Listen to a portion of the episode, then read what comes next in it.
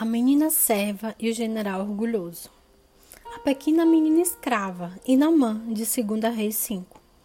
Namã foi um homem muito importante, em um exército muito importante, de uma cidade muito importante. Veja só, ele foi muito, muito importante. Ele era um general de guerra e ele tinha ganhado muitas guerras. Mas ele tinha uma doença, ele tinha lepra e essa batalha ele não estava conseguindo vencer. A lepra é uma doença terrível que faz a pessoa parar de sentir as coisas. Dedos esmagados, pisadas, feridas.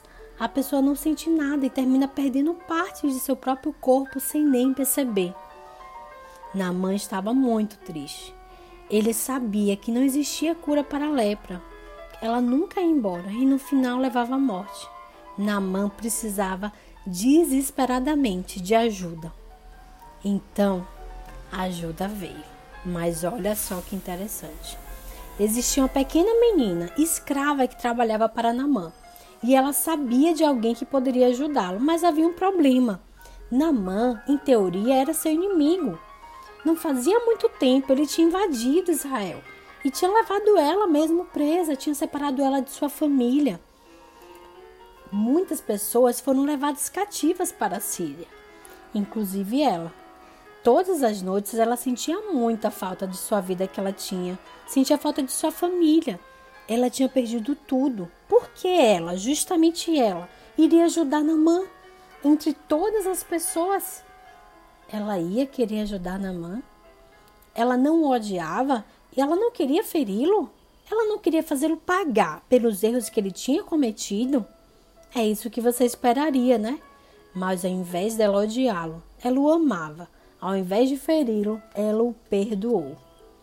Eu quero que Namã fique bom, ela disse para sua patroa. E eu conheço um homem em Israel chamado Eliseu que pode curá-lo.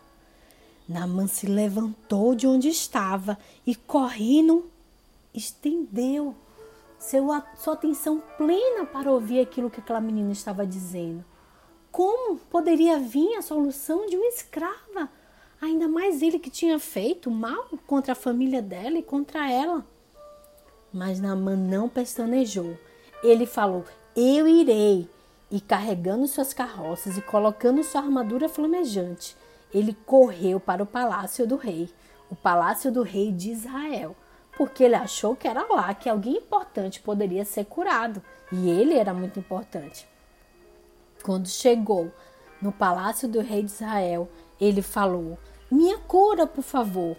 O rei de Israel olhou espantado para ele e falou: Eu posso fazer muitas coisas, mas só Deus pode curá-lo.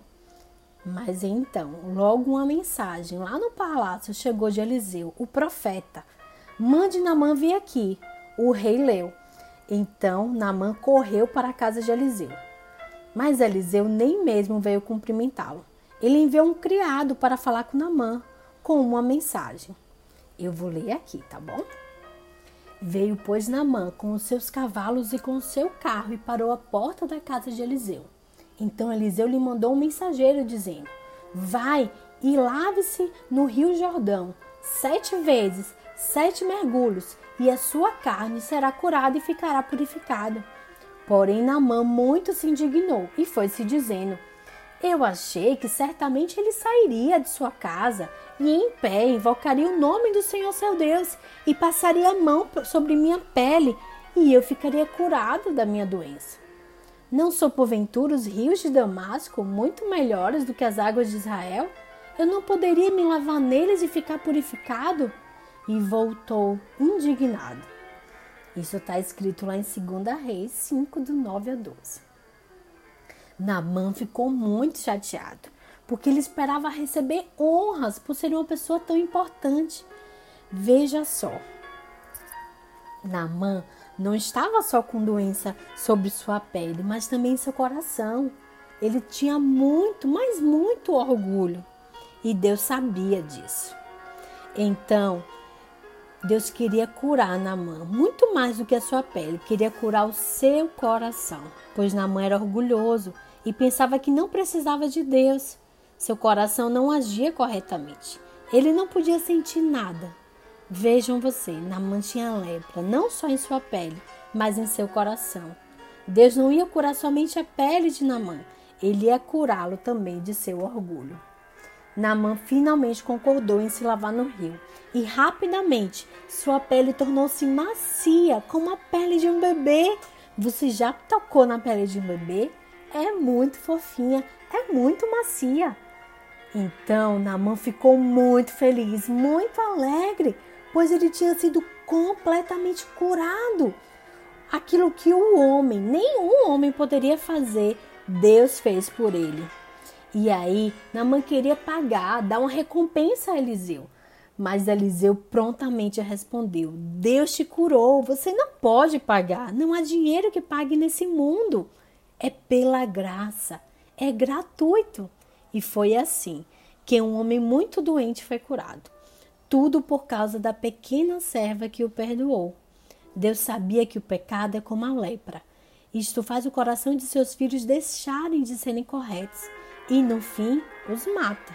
Anos mais tarde, Deus ia enviar outro servo para perdoar, como a menina fez, para perdoar todos os filhos de Deus e curar as terríveis doenças em seus corações. Seus corações estavam partidos, mas Deus, o Criador do céu e da terra, pode restaurar qualquer coração partido. Um beijo, te vejo no próximo capítulo.